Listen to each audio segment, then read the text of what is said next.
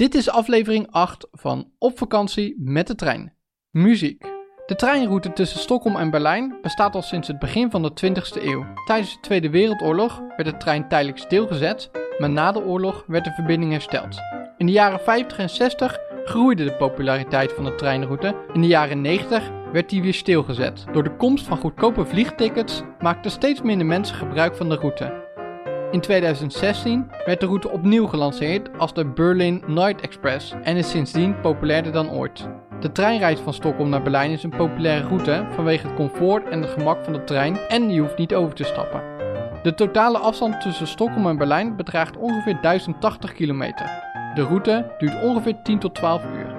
Er zijn verschillende maatschappijen die deze route aanbieden, waaronder de Duitse Baan en de SJ, de Zweedse treinmaatschappij. Een van de hoogtepunten van de reis is de oversteek van de Øresundbrug. Deze brug is inmiddels wereldberoemd door de openingsscène van The Bridge. Er wordt een lijk gevonden op de grens tussen Zweden en Denemarken. De trein komt aan in Berlijn op de Hauptbahnhof. Dit is het grootste treinstation van de stad. Dit waren de feitjes. Deze feitjes zijn mede mogelijk gemaakt door artificial intelligence. Ik ben niet verantwoordelijk voor eventuele fouten. Nu de realiteit. Nou, zitten we dan, Carola, in Berlijn. Hoe voel je je? Beetje uit de zak geschud. Hey, om bij het begin te beginnen, vertel de mensen eens hoe we ons voorbereiden op deze trip. Prachtige uitgebreide Excel-sheetje, die pakken we erbij. Leggen we alles uit. Zo, en dan lopen we hem helemaal na. Zo chop, chop, chop, chop, chop. Kleurtjes erbij. Aanvinken en is het klaar. En dan gooi ik alles in de tas. Zoef ik door het huis om alles schoon te maken. Zo chop, chop, chop. Kind op de trampoline, andere kind in de kinderstoel. Hatsflat. Dus wij verlieten rond 12 uur verlieten we het huisje. Toen hebben we ons nog een beetje vermaakt in Stockholm.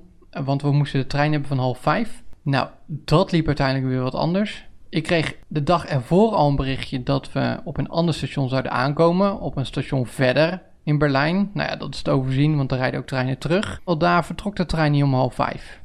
Nee. En da- daar had ik vooral een beetje stress van. Want waar ik, ja, wat, waar ik hier, waardoor ik hier meer stress had dan, zelfs nog dan de vorige treinrit, was dat we, ze gaven gewoon echt super slechte informatie.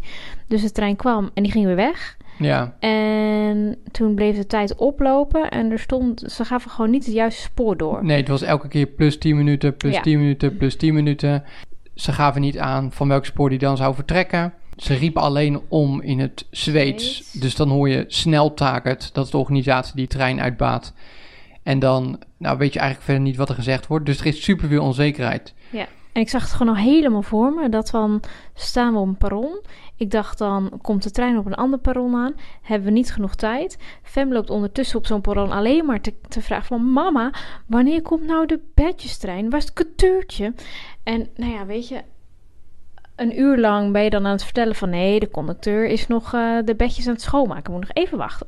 En dan schuift hij elke keer 10 minuten op. Dus die aanloop die was op een of andere mysterieuze wijze, ondanks dat het niet zo fout ging, was die echt wel een stuk Ik had er meer stress van, een Ja. beetje gek. uiteindelijk zaten we in die trein en eh, hadden we een goede, hadden we een lekker bedje, smal bedje. Lekker bedje. Het was echt heel hard. Maar verder was het, was het prima. En Fem die vond de vloer lekkerder liggen. Die was uit bed gevallen. Eigenlijk heel erg, maar dat hadden we niet gemerkt. En toen je het nou, wel... ik merkte het na vijf minuten Ja, of kwartier. En toen heb je er eh, de dekbed eronder geschoven en een ander Ja. dekbed eroverheen. En toen heeft ze heerlijk de hele nacht op de grond gelegen. Waarom ik dat deed, is omdat we vorige keer toen we al deze sores hadden en Fem was helemaal kapot, dus op de heenweg richting Stockholm, toen heb ik er geprobeerd om een keer in bed te leggen na de, ehm, toen ze uit bed gevallen was. En toen, hebben we, toen is ze zo op een krijsje gezet en toen had ze die halve nacht niet geslapen. Je hoeft je niet verontschuldigen. Nee, dat is, ja, dat is waar. Maar niet dat de mensen denken dat ik expres mijn kind op de grond laat liggen. Dit was een weloverwogen pedagogische keuze.